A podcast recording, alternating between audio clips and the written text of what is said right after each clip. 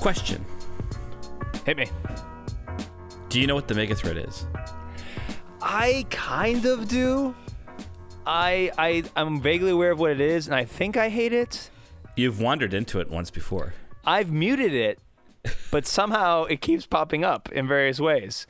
And then when I try to figure out what it is, I can't find that place in the thread where I muted it because it was like eons ago in Megathread time. Yeah. Uh, but you're gonna have to do a lot of explanation of what the heck this is and why we're involved because it's very niche. It's It's, very uh, particular. Okay, a niche So- thread for a niche podcast.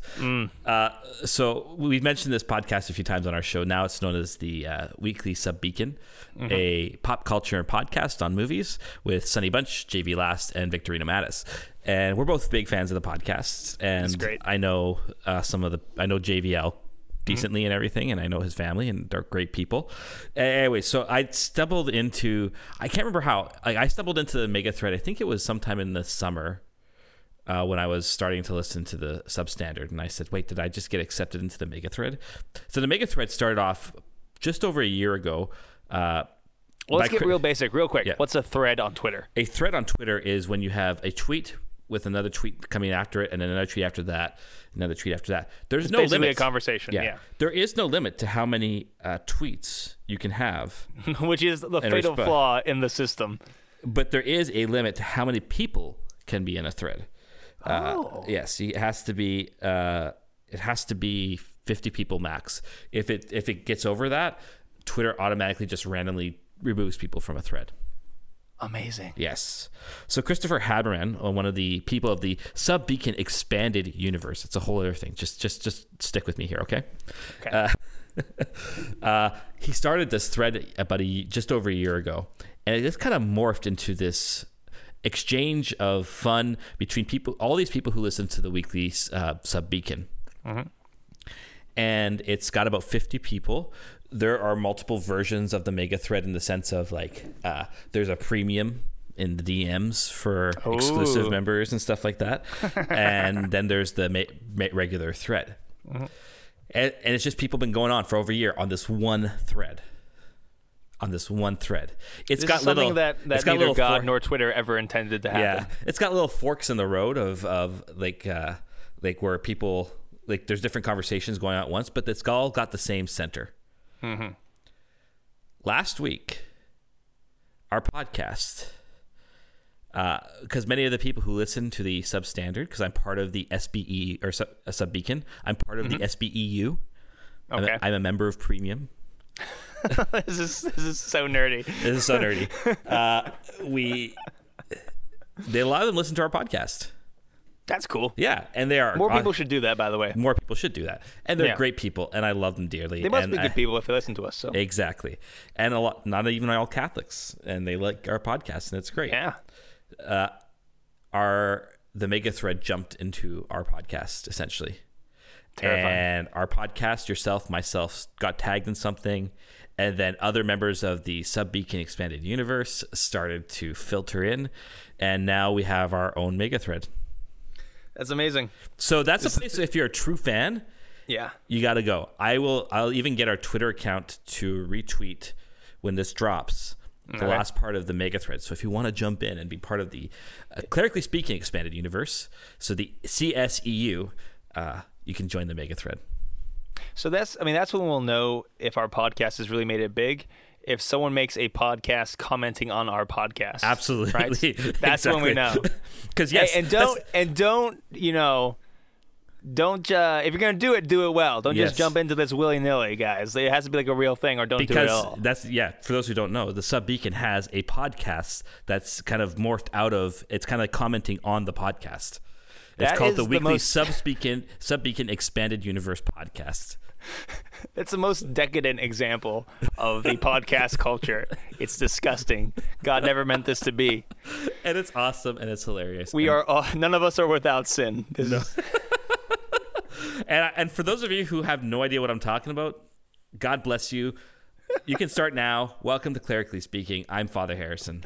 i'm father anthony Sciarappa oh my goodness but here's the thing uh, i'll notice this will happen on the catholic twitters every once in a while people will say hey I need to listen to a new podcast. Mm-hmm. And do you have any suggestions? And everyone will always recommend like a bunch of Catholic podcasts. And I have nothing. I'm like, I'm not mad about Catholic podcasts. You really only need to listen to one, and it's this one. Yep. So, like, w- there are other good podcasts out there. So one of the ones I'm a big fan of, I've been a fan of for a while, thanks to Father Alec Schrenk, is the Stuff You Should Know podcast. Not Catholic stuff you should know. They're fine. Yeah. but this is just stuff you should know. And so you can learn like stuff, anything from um, like Chernobyl to toilet paper. They just do podcasts on various different stuff things, and it's great. And sometimes the most boring sounding ones are the ones that are most interesting. So that's a good one. I'm listening to one um, on the Zodiac Killer. Fascinating. Um, that's called Monster. Uh, What else isn't a good one? Do you listen to anything other than uh, the Sub Beacon and our own podcast, Father Harrison? Uh, I have. I, I've been a little bit behind lately, but I do also listen to the Good Place podcast. There's a Good Place podcast. Yes, run by NBC, and they Oh. comment on, and it's different people of cast talking about different things about the show in general, but also about a particular episode. So there's one podcast for every episode that's been out. Um, I listen to a few Catholic podcasts. I kind of meander. I like if I find something I'm interested in. Lately, I've been listening to more, a lot more audiobooks too. When I when I have a long drive, a podcast, one podcast isn't enough. Yeah. Um, and I mean, I would listen to other Catholic podcasts, but why?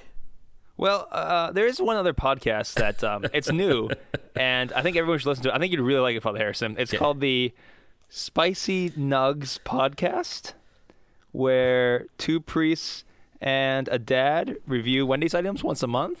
Why, are you, why are Um, you reading this like you've? This is the first time you've ever heard of it. I, I just I stumbled upon it. It's I mean to be honest, it's it's brilliant. I, I Um, don't. it's well edited. why would I listen to it? I don't have a Wendy's in my town. Well, I think it's important to listen just because the the quality of the 10 minute production is worth it all. So the uh, Spicy Nugs podcast, check that out. Huh? And how long Yeah. did it take the editor to edit the ten minute episode? I mean, he sounds like a pro. He sounds like an expert. It shouldn't. It would not have taken him as long as like three hours to edit 10 minutes of audio. Certainly not. Certainly not, because Mm-hmm. producer Nick it only takes him two hours to edit an entire hour. It's very true. Yeah. So it couldn't. Yeah. Can't be that. Yeah. Hmm. Hmm. Hmm. Hmm.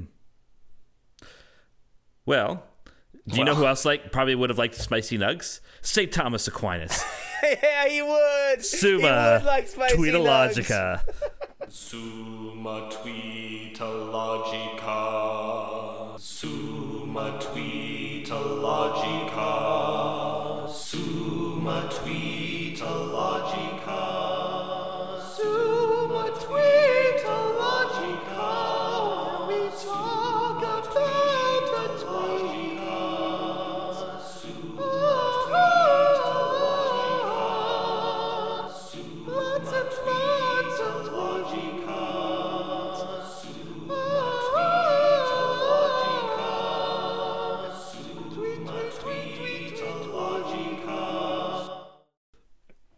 Dude, I bet Thomas Aquinas could totally house some spicy nugs. He could go to town I'm on sure some he spicy could. nugs. I'm sure he could. So Think the, about the um, oh, how much more brilliant his thought would be if he was fueled by spicy nugs. Hmm. It would be amazing. Hmm. Hmm. Okay. The Summa Theologica was written was St. Thomas Aquinas' summary of theology, and the Summa Tweetologica is our summary of things we found interesting on Twitter. First up, we have Brandon McGinley at Brandon McG, and he has this to say. Replies to this tweet demonstrate just how thoroughly the logic of capitalism has supplanted the logic of the Gospels in American Catholicism. He's quoting a tweet uh, by Edward Pentin that's qu- quoting the Pope. The Pope says this Without solidarity and the common good, we witness the scandal of people liv- living in utter destitution amid skyscrapers, grand hotels, and luxurious shopping centers. We've forgotten wisdom of the Mosaic law. If wealth isn't shared, society is divided. And if you go down the thread, all these people saying, "Ah, but this is anti-capitalism." Ah. Um, and Brandon's essentially just showing us how which is he's dead on about. I think about especially in, in America, how Americanism uh, really is the central th- light through which we read the Everything. gospels, everything. Yeah. And Yeah. instead of letting the gospels read our society. Absolutely. No, I very much agree. And the, the tough thing with breaking through to people on this is that they think that their interpretation of the gospels through this lens of Americanism, they think that's the actual gospel. And it's so hard to break them out of that. Yeah. because it's very it's it's more comfortable to to couch the gospel in these other ideas that you're more comfortable with. Uh, but the gospel is never something that ever makes us comfortable. It always Right. breaks us out of ourselves and breaks us into the holy. And so yeah, um, and that's not to say like I'm a I like capitalism. It's because of capitalism I have my Xbox and I get to play Fortnite every once in a while. Uh, but you can't make that everything or the center. And uh Christianity has severe critiques against unbridled capitalism. Yeah. Um, also, of course, and like settle the heck down, you yelling in your car. Yeah, against communism as well. You have to, but the thing is, that desire to say no, this is Catholic or this is that. No, no, no. Read the gospel first, and let that inform your other political and economic views. So it's interesting. I because I'm working on an article for uh, for an, for an online magazine about this. Ooh, sounds fancy. Yeah, um, getting lots of writing opportunities, which is kind of cool. Um, Yeah. But this is. Are you aware of uh, John Courtney Murray, an American Jesuit priest? No, I try to be as unaware of Jesuits as I can. What about Saint Ignatius? Oh, I like him. That one's a good one. Uh, Saint I Francis only- Xavier. the only good Jesuit is a dead Jesuit, my friend. I'm Sorry, that's mean. That's mean. There are good Jesuits out there. Wow. wow. Anyways, Father John Courtney Murray is someone because there's two things behind this. Okay, first, America b- develops kind of out of Christian ideals initially, right? Protestant Christian Mm-hmm. Yeah. ideals, but Christian ideals, There we go. Yes. and, and and that Protestant work ethic and everything kind of at the heart of the whole American project. John Courtney Murray essentially tried to justify the American project using Catholic social teaching and Catholic theology and, and, and some of some Thomas Aquinas stuff to show how everything about what America America is kind of like the ideal society of what the church presents the ideal modern democratic state to look like. This had widespread influence on American Catholics yeah. widespread to the point where it really has become that um, Catholicism really kind of has to tie up with our view of, of the nation state and Yeah. and, our, our our kind of I'd say in this regard the conservative view of, of democracy and the thing is so there's a lot of talk going on lately about like there's more and more critiques of Murray's positions based on our current political climates and it's just really interesting to me because uh, Murray's really at the heart of the reason why we because for a long time Catholics were kind of at the edge of America, right? Yeah. Remember, I mean, when JFK ran for president, people were like, "Whoa, whoa, he's Catholic. Like, can we trust him?" Right. Right?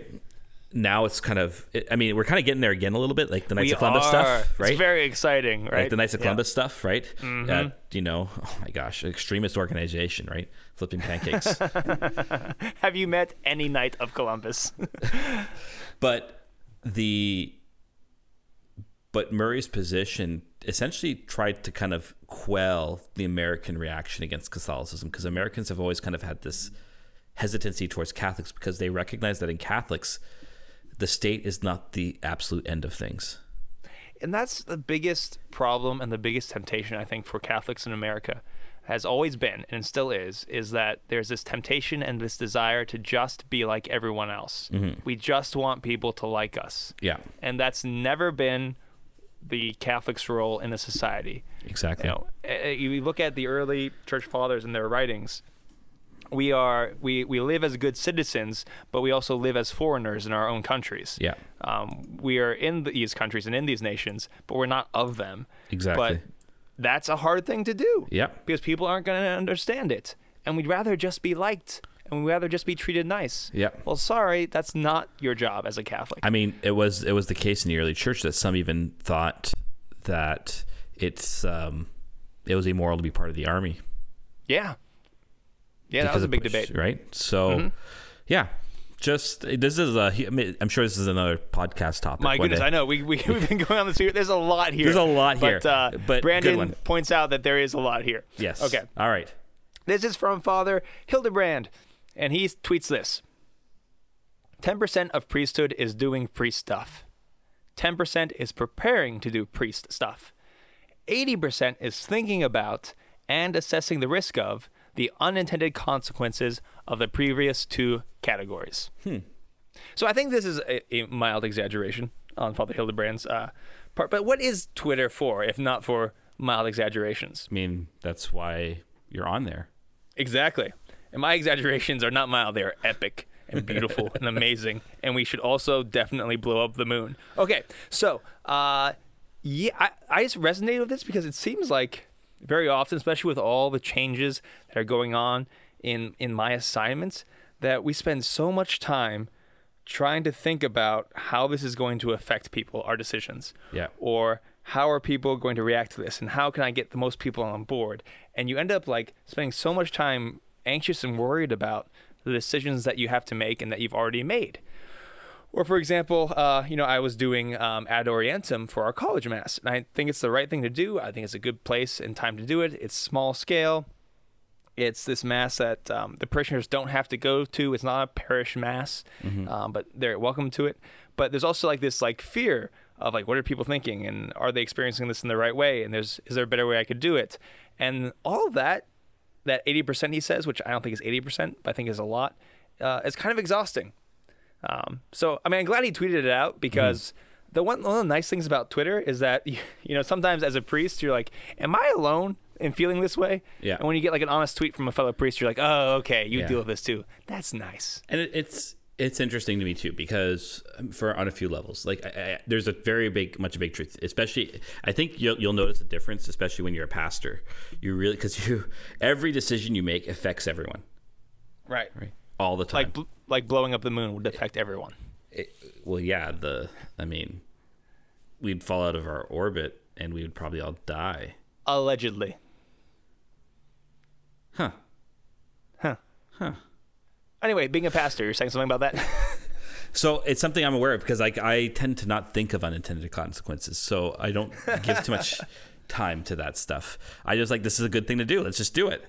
Um, so I started to really see how I need to think about those things and to ponder and to consult and to ask people. And uh, one thing I've learned is this: people are okay with the, that 20% and making decisions that build up that 20% today in the church as long as we do our best to educate and inform them. yeah. You know, I like uh, we're experimenting with a few changes in the sanctuary. I said to my people, "This isn't definitive. I'm trying something out for a couple weeks. If it works, I'll then let you know what it's all about, and I'll and I'll kind of tell you about it, uh, why I'm doing this. But I just wanted to make sure it works before we make any definitive changes because it means building something for the sanctuary, which is fine, right? But I'm like, Yeah. and if you say that, no one really seems to care, or or be, or or whatever. But you have to kind of explain it to people Yeah. inform, inform, inform. Your parishioners are not idiots. Yeah. So treat them like the adults they are. Good. Cool. All right, Haley Carrots. At Haley Carrots. Haley Stewart, I should say. At yeah, anyways. uh, currently furious at everyone producing TV shows that aren't Kristen Lavin's, Lavern's daughter. It is everything. Give us the seven season long epic series we deserve, you cowards. And then she has a whole list of who she thinks would be uh, the, the right people to play the different characters. So we were kind of, it's kind of ironic, not ironic, it's cool that we were kind of talking about this before the podcast. oh, right, right. So when you first mentioned this tweet, Yeah. I like didn't know what you were talking about, but it's actually about the book I just started reading. yeah. And I've been listening to it on audiobook because I have a lot of driving to do lately. So I listen to it whenever I drive. Yes. So if you're confused by that wording, it's because it's not a good American name. It's Kristen Lavin's daughter. Lavern's daughter. Lavrin's daughter. Lavrin's- Lavrin- Lavrin's daughter. Lavrin's daughter. because it's so I'm about forty percent through, and it may it's it's a massive book, folks. I think the audiobook's forty two hours long. Uh, it may be the best book I've ever read in my life. Woo! T with tokens not gonna like that. It's probably better than The Lord of the Rings. Sorry, mom. It's really good. And because you know there, there's lots of TV shows like they've done uh, Pride and Prejudice. They've done a few. Um, they've done a few versions of. Oh my gosh! Why did my brain just go blank? Evelyn Waugh's book, uh, Brideshead oh, uh, Revisited. Brideshead Revisited. right? Uh, Yes, and that the original BBC series is the only one you should watch because it's fantastic. Um, But you know, there's been lots of these great novels have been made into fantastic movies. Sometimes, not all the time, but sometimes. Sometimes they've been made into great miniseries or other shows. I mean, and we're doing it all the time, right? Like the more popular books of like Game of Thrones and uh, and they're making some new Tolkien book TV shows, Yeah. right? let's make Chris, Kirsten Kristen Lavin's daughter into a TV show. I Yeah. am a hundred percent all for this, Absolutely. and I want seven seasons, All or right. or six seasons in a movie. Okay. That's the deal. You heard him, people. All right. Next, we have uh, a tweet from at Happy Seminarian. He says, "Hold up, I have an important question. Can I bless snowballs into holy water and throw them at demons?" So this is from a seminarian. His name's Cassidy. He's a deacon now, transitional deacon. He'll be ordained this summer. I want to say a few things about this Cassidy guy.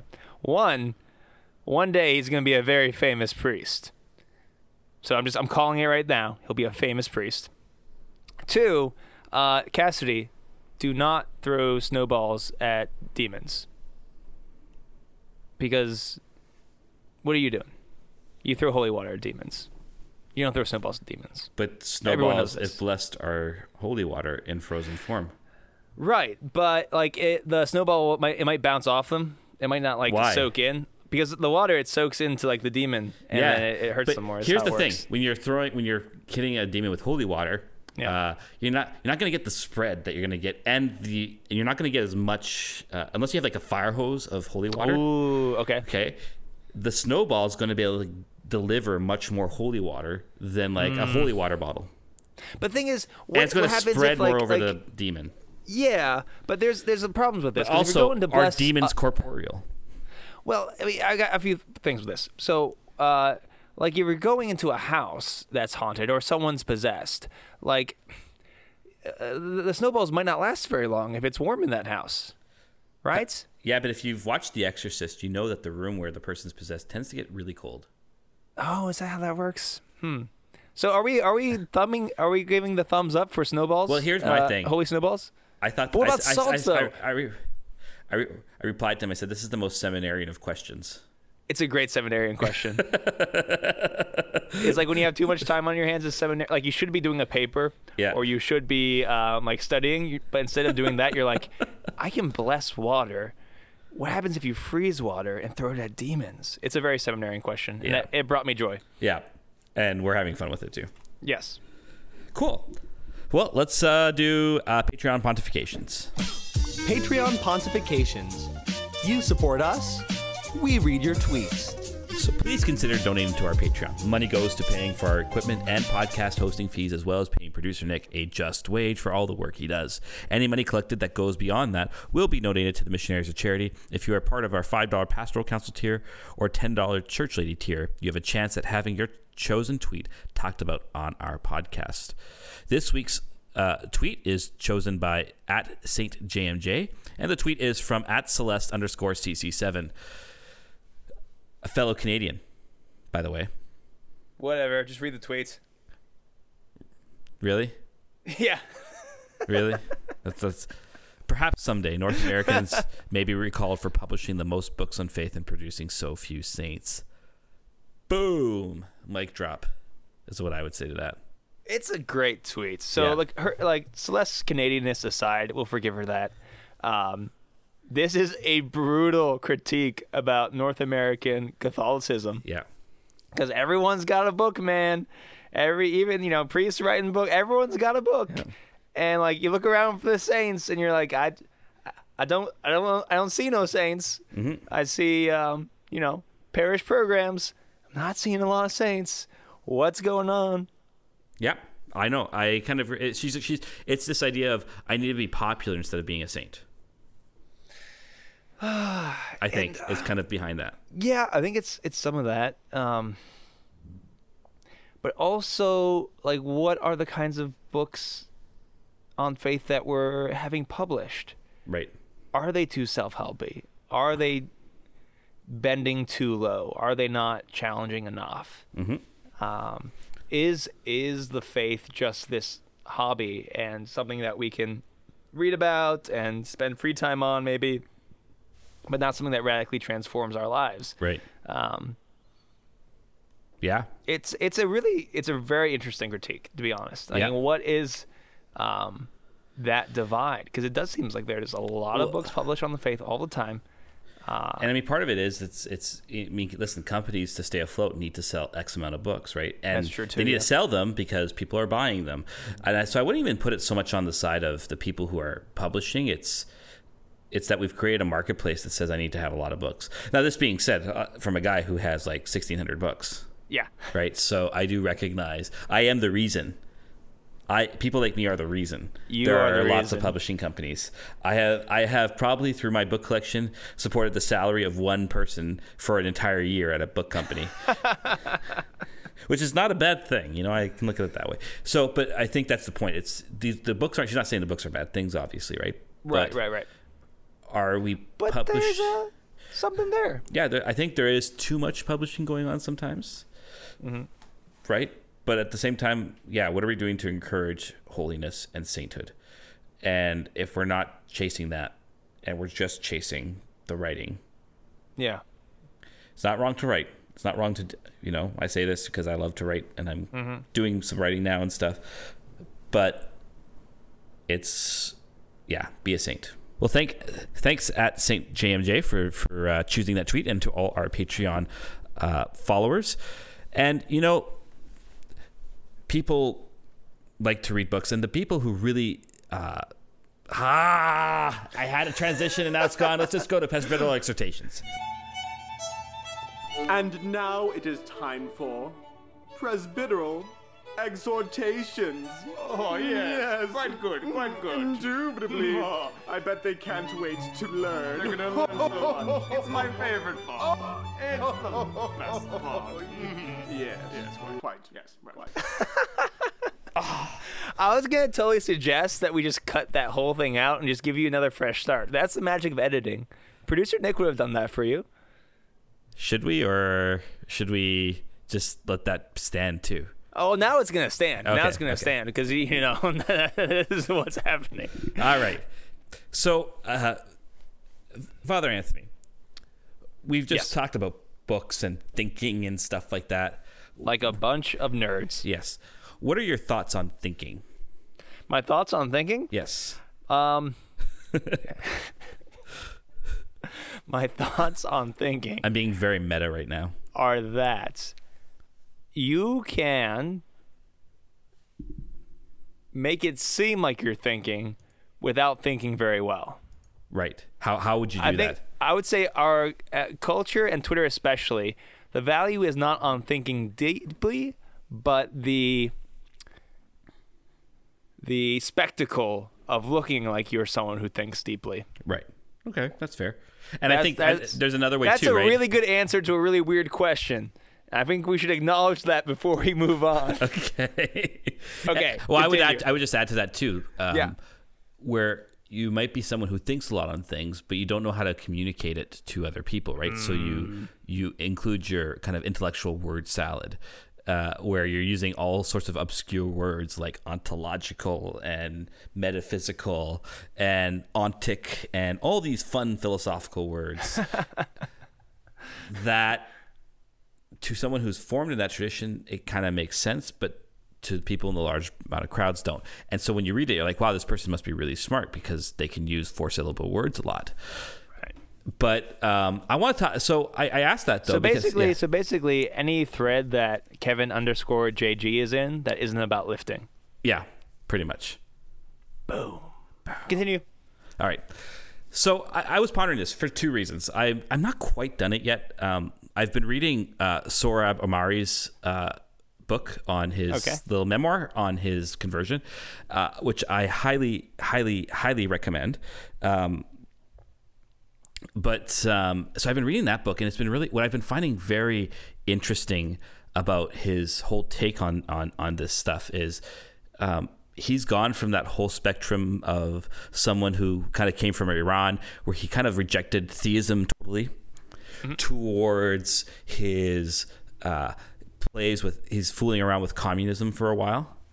And then his, I, I'm just kind of getting to the part now where he started to discover the reasonableness of faith. So there's that. The second thing is one thing I've appreciated about Americans in general is their they have this really great sense of um, the importance of public intellectual discourse or just public discourse. Period Sure. Which I find really, really, really important um, because you got like it's because it's not something that really happens in Canada. We don't have public intellectuals that much. We don't have people who can who people where people will listen to these these different uh, uh, people who have opinions on things because they're actually thinking through the problem and people want to hear that. That doesn't happen so much as Canada in Canada, and it's something I've always really appreciated about the American experiment. Uh, is you guys really appreciate these things. Yeah. But as someone who's a Catholic, I've also really loved the intellectual life. I find the intellectual life stimulating. I find it important. I find it life giving. I actually even find it helps me become a bit of a. It helps me on my journey towards holiness. Absolutely. So, so I want to talk a little bit today about the Catholic intellectual tradition, um, what it means, what it doesn't mean. Um, does it mean you have to be like you know reading Balthasar all the time and stuff like that? Um, what does that mean? So I want to read a quote to you all from Fides et Ratio by John Paul II, and he says this: this is his opening paragraph. Faith and reason are like two wings on which the human spirit rises to the contemplation of truth. And God has placed in the human heart a desire to know the truth, in a word, to know Himself, so that by knowing and loving God, men and women may also come to the fullness of truth about themselves. Comments on that quote? That's a that's a good quote. I quote. mean, that's the, that's the famous one, right? Yeah. And that's what like even if you're not super familiar with that quote, even if you haven't read Fides et Ratio, like this idea of faith and reason working together, the idea of faith and reason being two wings, is something that I think a lot of Catholics um, have heard before. yeah. Uh, so uh, it's yeah, uh, and I th- there's a it's really important because and I'm sure you'll talk about this, but the intellectual life is not just for quote unquote intellectuals. Right. Intellectual life is not just for academics. Mm-hmm. And I would even argue that sometimes academics can really stymie and really um, block up the intellectual life Mm-hmm. um, and kind of corner it and keep it from uh, what you said about intellectual life and holiness, mm-hmm. it's true. Um, we're all meant to live it in- in some sort of way. Right. Cool. Yeah. So I like I this goes for a few reasons. Some of the ones that you just mentioned. The other, and it's something I've mentioned on the podcast before too, is that God has placed in the human heart a desire to know the truth. In a word, Yeah. to know Himself. Right. Because this is the thing we, we treat truth again like a hammer or it's just like this thing in the mind. Like it's just about knowing all these um, propositions. But no, it's actually about knowing a person truth is not just about propositions, though it concludes that. It's about knowing a person, and that God has put in our heart a desire for this to contemplate it. This is why um, St. Thomas Aquinas goes really big into this idea that contemplation is the highest form of reason, because it's giving us a place of receptivity to let God show Himself to us. And so, thinking about things, looking for the truth, which is in the end a person, is kind of built into who we are as as, as human beings. Yeah. And so we need to search for that. Now, it doesn't mean we're all, like you said, it doesn't mean we're all going to become academics, right? Not everyone's going to be that way. But I've noticed that when the heart starts to turn towards Jesus, especially, the heart starts to want more truth, Yeah. right? I'll give an example from my own life, Okay. and then you can comment. Um, I just remember from prior to my conversion, I was going to school. I was even in my third year. I was finally taking philosophy. It was interesting to me, and I found the arguments neat and everything like that. But it wasn't until after my conversion that I actually really even started to read books Yeah. and to actually have a hunger for these things. I still remember the first book I read was Scott Hahn's Lamb's Supper. Ah, And Classic. And it just kind of opened things up for me. Wait, this is interesting to me. And that it's worth knowing things just for their own sake because they're true. it's yeah, it's just nice knowing things. Like, Yeah. Sometimes things are just they're pretty neat. Right. You see, because like that's that's part of our, our American experience, our North American experience, our Western experience wants to say it's only worth knowing if it's useful. Yeah. Right. It's about pragmatism. But the Christian tradition says no. It's about it- it's worth knowing because it's it can be contemplated. It's worth knowing because just for what it is in and of itself, and that that's something beautiful and life giving not in a pragmatic way, though it will often have pragmatic consequences. Because God's worth knowing just for his own sake and not for what he can do for us. So it's about we have to we have to search out things. We need to know about our faith. We need to investigate it. We need to think about um, what other people are arguing about to be able to answer their questions, etc. Because it's the only w- it's it's an essential part to being a Christian. Yes. Yeah. I think, like, especially when you bring it into the realm of contemplation, Yeah. uh, I think this is something that is, how do I want to put it? Uh, there's this idea that age brings about wisdom, Right. and it's something that I disagree strongly with. Oh, Um, age brings, yeah, yeah, Okay. no, because age can give you experience, uh, age can give you kind of knowledge, but it doesn't necessarily give you wisdom. Okay. What really brings you wisdom is Jesus Christ. Mm-hmm. And the same time, like uh, youth doesn't give you wisdom. It might give you fresh perspectives. It might give you zeal and energy. It doesn't give you wisdom.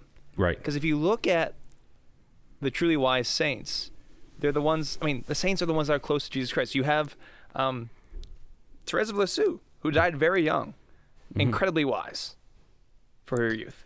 How, how did you say Lisieux again? L- Therese of Lisieux. Lisieux? Lisieux. Therese of Lisieux. Oh, this podcast is going down fast. oh, Lord have mercy. Uh, so this is what happens when you stay up late on Twitter arguing for blowing up the moon is Yeah. that the next day you, you're tired and it's hard to like get your thoughts in line which is really the moon's fault for not being blown up already Okay. so let's just put the blame where it deserves on Oh my the moon gosh, these poor people. Okay. Anyways, continue on. Yeah. So uh, w- there's this idea that wisdom is only for those who have studied only. and No, no, Right. no, no, no. Like Jesus Christ is a teacher. Right. If you want to understand more deeply what's happening in the Eucharist, if you want to understand more deeply what your priest is talking about, hopefully he's giving you some kind of intellectual aspect to his homily.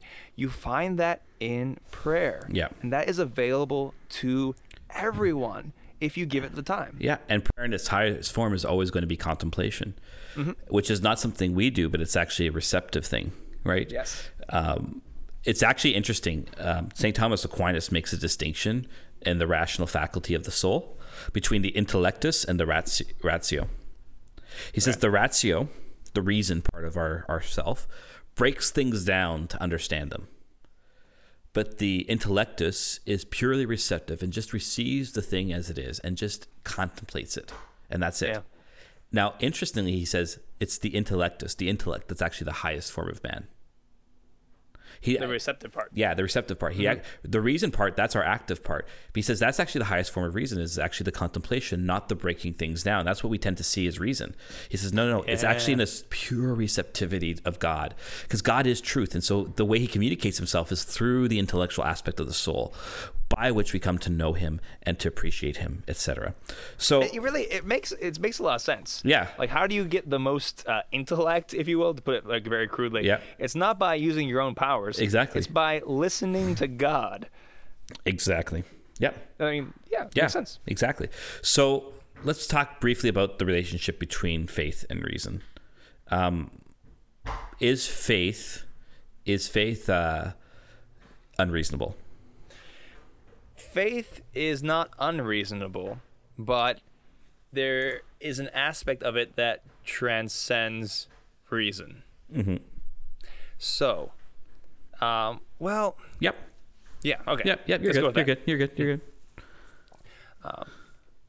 Yeah. Oh, that, that's the, your answer. The end. Okay. Well, yeah, sorry. so now, now I'm thinking. I mean, so yeah, okay. Let me try Okay. to comment on that a little bit more, uh, because there's this aspect of of knowledge, Mm-hmm. um, and Bishop Robert Barron does this very well when he talks about like you can learn a lot about somebody, but eventually someone starts talking to you, and you have to trust in what they reveal about themselves. right. Um, so there are aspects of um, God and of truth that we cannot know simply by our own faculties, that we cannot know simply by examining the world and studying it. But God reveals these things to us. And once He reveals these things to us, it's like we enter this new upper chamber that we were not in before. Right. But within that upper chamber, reason is still operative. There's still a reasonableness to it. Um, like w- if you look at Trinitarian theology, while Right. it is a mystery, while all of it transcends Yeah. what we can understand, um, we can still talk about it reasonably. Right. Yeah. That's what I'm trying to say. Yeah, no, Okay. exactly. I, and Yeah. so that's the thing. Faith is always going to be something that's greater than reason, but it doesn't destroy, ignore, or put aside reason. Yeah, because that would be that would be God destroying His own creation. And this is something that uh, Pope Benedict talks a lot about in his Regensburg address, right? Where he talks about the relationship between faith and reason. Is God reasonable? Um, can faith be reasonable? And he talks about it within the context of whether theologies, theology faculty should exist in schools. Ah, yeah. right? In universities, I should say. And he says yes because uh, faith has a reasonableness to it that purifies purely natural reason, uh, and that and that even not just purifies it but lifts it up, but lifts it up. And so there's a and, and so John Paul's quote, John Paul II's quote that we read at the beginning, also then shows this kind of complementarity that in a way you can't have faith without reason, but you also can't have reason without faith. You have to have both for them to really be truly who they are meant to be. Um, reason's important, and the intellectual life as the Christian is super important. By this, I mean, again, we don't mean academic. When we hear the word act- intellectual, we always think, oh, you have to be an academic. Right. No, you don't. Um, the intellectual life is simply, I'm going to learn more about my faith. I'm going to go take a class. I'm going to go watch some YouTube videos. I'm going to go uh, read the catechism. I'm going to re listen to Clerically Speaking because it's so There good. There we go. I was waiting for it. I by those those of you who are listening to the podcast right now, you are building up your faith by listening to it. You're you're building up your faith. You're you're engaging in, in an intellectual exercise. See Because how easy is that? You Good are job, guys. super receptive, so you're contemplating every word that comes from our mouths. I'm beginning to feel uncomfortable. so reason's important because if faith doesn't have reason, we fall into we'd fall into a fundamentalism of the faith. Yes. we would fall into we would actually have an impossible time to dialogue with the world because we would have to kind of usurp all things natural with just the things of grace yes. right Well, I mean, that's how you fall into superstition. exactly so reason and god created us with reason right i, I used this i said this before but um, my seminary professor once said remember jesus redeemed all, all of you including your brain so use it Mm-hmm. right? So god when jesus is engaging in dialogue with the pharisees and the scribes he's arguing with them using scriptures and and he's using the faculty of the intellect and the reason to mm-hmm. engage in that. So it's a good thing to use to use your head. But we're not all going to be pope benedict right, Right. we're all not going to be st thomas aquinas. What a shame. it's sad, but it's the reality. But it's about just saying, I want to learn more about my faith. Because if I think at the heart of it, if we don't want to learn more, it actually betrays a spiritual dullness of the soul. Because Yeah. when you love someone, you want to know more about them, right? Think mm-hmm. think of it this way, right? Like like you're using that that example of when you're talking, when someone has to reveal themselves to you. When you meet someone, like let's say you're you're you're dating someone, right? And you fall in love with them you want to know everything about them. You want to know when they were born. You want to know what, what makes them tick. You want to know what their favorite interests are. You want to know what you can have discussions with them about because you love them. It Yeah. love uh, kind of sparks the heart to want to know more. And that, but we we it's funny because we don't think about this on human relationships, but when we do this with divine relationships, we think, "Oh, I don't actually need to know anything about God." Like I don't know about you, how- often I've heard the fa- the phrase, "Well, I have faith is enough for me. Yeah, it's I just frustrating. I just believe it. I don't need to know anything about it. yeah. Right? That actually to me betrays the fact that actually maybe you don't love God enough. I'm not I'm not I'm not I'm all caveats with that, right? But to but me yeah, there's something to that. there's- or there's there's uh there's a fear there, or there's a woundedness there. Yeah. Uh, that's not. There's something. There's a block there that is not good. I think you can say that. Yes, Um, exactly. Yeah, yeah. So that's kind of what I'm just trying to get at. There's a block, right? So, um, we need. We're not all. So we need to to actually just learn about our faith. For some of us, it's going to be on a more popular level. For some of us, it's going to be on a more academic level. For some of us, it's going to be in between. Okay. So the next question that kind of comes out for us then is, what do I do then to spark the search for truth? Do I need to read the Summa Theologica to to to come to more- a deeper faith? What would you what would you suggest, Father Anthony? Yeah, um, I think that when it comes to this, uh, you need to listen to your own heart in this, because the deepest desires in your heart are placed there by God. So for some people, it will be you will be entranced by an argument for God's existence, and that will draw you into um, the thoughts and the writings of Thomas Aquinas. For some people, they will hear something or uh, be confused about something with uh, maybe human sexuality, and that'll make you dive into the writings of John Paul II. Or for someone else, it will be um, something about the mystical, the spiritual life. And so you might go to Teresa of Avila. I think you follow what either is bothering you the most or what is entrancing you the most or what is confusing you the most. It'll be different for each person. Yeah, yeah, So absolutely. it's, that's my fancy way of saying follow your heart. yeah, but but do something about it. Oh yeah, definitely do something. definitely do something. Read the scriptures more. I guess where I get frustrated sometimes is where people are like, and I, I don't, I don't, I'm not mad that people ask me questions. It's a good thing they ask me questions. And actually, often when people are asking me questions, that's usually a sign that something in their heart's been sparked, and it's a good thing. But I'm also like, how about I give you these these resources to go look at? For, uh, you want to teach us? Uh, you want to teach? It's better to teach people how to fish than to just give them fish, right? So yeah, I like to give out resources to people. Like, okay, yeah, this is where you should go look this up. Wrestle with the question. Think think about. Can you come to an answer?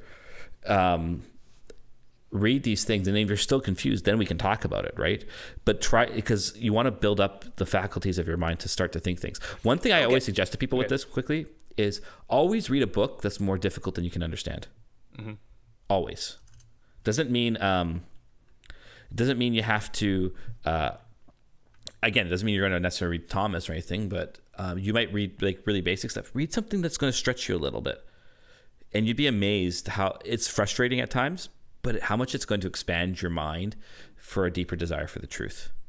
Yes. Yes. Okay. Sorry. Something you said about um, not giving people the answers right away, I think is really important Yeah. because there's this tendency and a temptation that I experience, but I think uh, a lot of academics experience, but just people in general, is that knowledge is something to be acquired. Knowledge is something to conquer. Yeah. you read the book to say that I have read this book. I so I read this essay because I've you know I can say I've read this essay from Pope Benedict and now that makes me smart. I've acquired this thing. And if you make knowledge just about acquiring things, then it becomes this very prideful and very superficial exercise. Right. That's and that and that won't bring you joy. There should be a joy in the intellectual life, and that joy comes from exploring the mystery. That joy comes from the contemplation, from the struggle. Yeah. It's a part of that of that game of that wrestling with God. Being in that activity is good. Yeah. It's not about just checking boxes and saying I'm an ac- academic and I've I read this many minutes a day, and that's really tempting Mm-hmm. to step away from that. Also, it's in that wrestling and not just the acquiring acquiring that gives you real wisdom and not just knowledge of stuff. Right. And I want to kind of go into that with all that then to like, okay, we're, we're gonna con- we're gonna wrestle with things, and the people who tend to wrestle with these questions the most are, are two groups. First, I find it a lot at schools mm-hmm. when you go to like elementary schools, especially with kids. Mm-hmm. They've got the most fascinating questions. So we've talked about mm. this before on the podcast, right? They've got great questions that are always worth engaging with because their abstract thinking is getting uh, is growing and they want to to know more for its own sake. Yeah. And it's a beautiful thing and it's a precious thing. And I always get frustrated if I ever see anyone kind of squash that or say, "Oh, it's mm-hmm. not an important question." Yes, it is. And I'm going to do my best to answer it. Mm. But the other thing is then it, the other places I find with kind of quote unquote young people, late teens, early young adults. My experience over and over again with young people who come to the faith or who have a conversion at some point of- their faith life, there is always deep behind it a search for truth. I've yet to encounter anyone where this isn't either a precipitating cause or something that follows deeply upon the the moment of conversion. Yeah. And it's just something Bishop Barron's really been talking a lot about, right? He says young people don't want to dumb down faith. Yeah. But this is where it gets hard because maybe for older generations, they don't they just want to know the basics and that's kind of okay for them. And and in a ways there's there's a beauty to that too, right? That they um in a way. But it gets hard because you're trying to reach out to those younger people but you want to not lose and not when you're preaching or whatever teaching that older crowd but you want to preach to the people who you're trying to get into the doors of the church Yeah, you know I, I- don't think it's it's because older generations just want to know the basics. I think it's because they don't feel as lost Right. as younger generations. maybe that's it yeah because I, I i'm not by the way i'm not saying this is universal i'm just saying No, no, that no, there's a gen, broad strokes for sure. yeah broad strokes But I think the biggest problem is the biggest struggle for us is finding people who don't know the importance of the question. okay Like Ye- once it's it's once you realize the the question of God or the Yeah. question of faith or whatever question it is, once someone realizes that's an important question, yeah they're going to start this journey that will not end Yeah. until they find a satisfactory answer. yeah Absolutely. And some people don't realize the power of that question or the importance of the question, and they're the most difficult people to reach. Yeah. A lot of times, young people are just discovering these questions for the first time, and it's new, and they think and feel and know it's important. yeah And that's where the zeal comes from. and there's something I don't know about you, but because when I when I read stuff, for example, and I just and I do love to read, and I find a new insight that I never thought about before, or someone puts a, an angle on something that I never thought about in that from that perspective before, and it just kind of opens up a whole line of consequences for me in my head. That excites me Yeah. like that i'm like oh my gosh then i want to read for 10 more hours after that right because it's like yeah this gave me life now i know this is not going to be the experience for everyone because not everyone's a nerd like me but there is something important to feeding your faith weekly and i would always say try to have one book on the go that feeds your faith at all times that mm-hmm. helps you come to know a bit more about things. You want to know more about what it means to be human. We'll read John, maybe read a book on John Paul II's theology of the human person. You want to know what what the church's teachings on the sacraments are. We'll do that. Get a book on that. You want more history? Read that. Whatever it is, it's going to do you good, and it's okay to know it for its own sake. Mm-hmm. Young people have that intuition that it's worth but because they also know that while the answer to it is not in and of itself practical it changes everything right so okay god exists yes that's not a practical answer right it's just a it's just a truth Yeah. i know now but the consequences of that answer changes everything Yeah. Yeah. Yeah. Mhm. and so young young people really hunger and thirst for this and it's it's i think we've failed this is something bishop barron really kind of goes at we've kind of failed in this regard a lot as a church we we kind of dumb things down too much Yeah. and i i totally agree with him and it's and i, I again I, I there's just i just see that there is a resurgence of this desire for the truth again but not in a hammering way but in a i want to know it for its own sake because it's beautiful and good and true Right. right Yeah, I think it's, and I think a lot of it is fueled by people who are realizing Yeah. That the answers, the narrative, the story that is given to them by the world is utterly unsatisfying, yeah and they need something more. And there is something about truth, um, truth, objective truth will always be satisfying. It's going Yeah. to be good. It's going to be beautiful. Yeah. And that's what makes it, that's what allows you to contemplate a thing just for itself because you want to look at it. Yeah. You want to gaze upon it. Yeah. So I got a lot more to say, and I know it's been a little scrambled. I, I meant to have a bit more prep time than I did, but I want to kind of end quickly with something a book uh, I've recommended before. I've and I think we're going to do a presbyteral exhortate or uh, index on this one day. Uh, it's a book by Joseph Pieper called "Leisure: The Basis of Culture." I bring up this book for a couple reasons. First, I read it for the first time when I was doing my CPE class uh, just before going on internship. Oh, CPE you read it for? No, I was just well, why I was doing it. I didn't have to read Okay. it for CPE. When Okay, I real was quick, like CPE is, uh, clinical pastoral education, so you're learning how to do hospital chaplaincy. there you go. Yeah. Um, I was on call one day or whatever, so I was reading the book and I couldn't put it down. Hmm.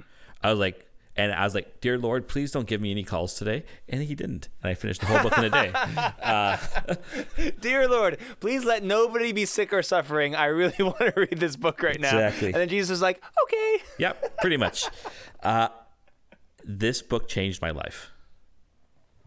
This book changed my life. I highly, highly recommend it. I've read it. I was telling Father Anthony before the podcast. I've read it five or six times now because it's just that good. So he says this. He says he says it's it's essential to begin by reckoning with the fact that one of the foundations of Western culture is leisure. That much, at least, can be learned from the first chapter of Aristotle's Metaphysics. And even the history of the word attests to the fact. The, for leisure in Greek is skole, and in Latin, scola, the English word school. The word used to designate the place where we educate and teach is derived from a word which means leisure. School does not, properly speaking, mean school, but leisure. And he mm. goes on to talk about what leisure is. It's about this idea of contemplation, not knowing things for their own sake, or sorry, not knowing things for a pragmatic reason, but knowing things for their own sake. Yeah. And that that's actually the highest activity of human beings, and that's actually at the heart of Western civilization. Not just this is not just a Christian thing. This goes back to the Greeks Yep. right? And it's something that we've continued on. And he actually goes on to talk about the Protestant work ethic with Max Weber's whole theory that actually work is the foundation of society, and how we're kind of Ah. we're formed by this. It's so so good, and I really really recommend the book. And I find it's actually even for a, a book of philosophy, it's actually quite followable. So I would recommend it to pretty much anyone. Yeah, I just No. have to add a practical note Yeah. before you finish up. Yeah. Um, there might be the question okay, do I have to read books if I'm a Christian? And the answer is yes. Yeah. You have to either read or you have to listen. Yeah. Both are incredibly Catholic. Yeah. Exactly. Because, you know, in the early church, um, there's a story, actually, later on in the church, there's a story, if it's not true, it should be, of Saint Ambrose. Ambrose baptized Augustine? yeah. right? Yep. Okay, yeah, yeah. So Oh, he yeah. would spend time reading, but because he knew not everyone could read, he would read out loud in his church, whatever he was reading. Yeah. So people would just come and listen. So this is all to say, if you don't like reading, my friends, we have the technology. We have audiobooks. Do something to get that information in your head. Yeah. So you have to be reading. So every Christian needs to be reading something or listening to something. you Yeah. know, Something good. Yeah. So he go, he, the whole book is really trying to uh, rediscover the importance of leisure. He has this actually really interesting quote towards the end. He says that perhaps the reason why purely academic has sunk to mean something sterile, pointless, and unreal is because the scola, that leisure that we were talking about, has lost its roots in religion and in divine worship. Because where's the place where you have the most direct encounter with the highest good? In worship Yeah. in that holy sacrifice. This is the whole thing. He actually puts the intellectual life within the heart of, of worship and liturgy, and that to be um, a reasonable person, you have to offer worship. And it's a brilliant book because that's the whole point of this. We're trying to form ourselves to be worshipful. In Paul's letter to the Romans, uh, verse chapter twelve, verse one, therefore offer your spirits, offer your spirits in a whole.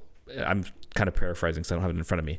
In a holy, which but he says, offer your offer your bodies as a worship to God, which is your reasonable worship Yeah, yeah, yeah. Mm. right? This is what Paul's getting at that by by forming our minds and our souls by searching for truth, we're actually perfecting ourselves for a more appropriate and better worship of God, which is at the heart of who we are. So to be an intellectual or to be in the intellectual life or to be searching for truth is not something that we just do just because it's uh, it's a nice thing. We do it because it's good to know these things for their own sake but we also do it because by it we actually become better worshipers, which is what we are created for. And by doing that, uh, well, there's no better. We're contemplating the truth, which is God Himself.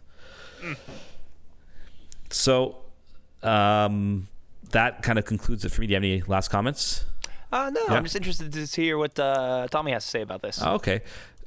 Tommy looks like he's busy reading the Summa, thanks to what I just said. So oh, let's not bother him then. Let's him, bother let, let us give him the leisure time to just Yeah, read the rest of this. exactly. Okay. So, so thanks for listening. Uh, please leave a review on iTunes and tell your friends about the podcast. Tell your enemies too, because Jesus says we must love our enemies. You can find me at fr harrison on Twitter, You can find me at Father Sciarappa on Twitter. and you can email us at clerically speaking, or sorry, clerically speaking at gmail.com, and you can find our podcast on Twitter at clericalpod. So thanks for listening, and God bless. Peace.